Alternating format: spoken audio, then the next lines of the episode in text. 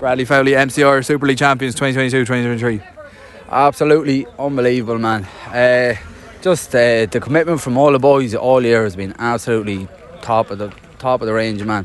Couldn't ask to be with a better, couldn't, ask to be with a better bunch of group a bunch of players, sorry. Uh, the mix between the experience and the younger is just top class, man. Honestly, fine season for yourself personally as well, and to get the goal to seal the seal the title must be a special feeling. Ah, uh, it is. Look, but I just try and do me bitch. You know what I mean? I've most important thing put in the hard work, and then if I can add a few goals to me tally, if I can.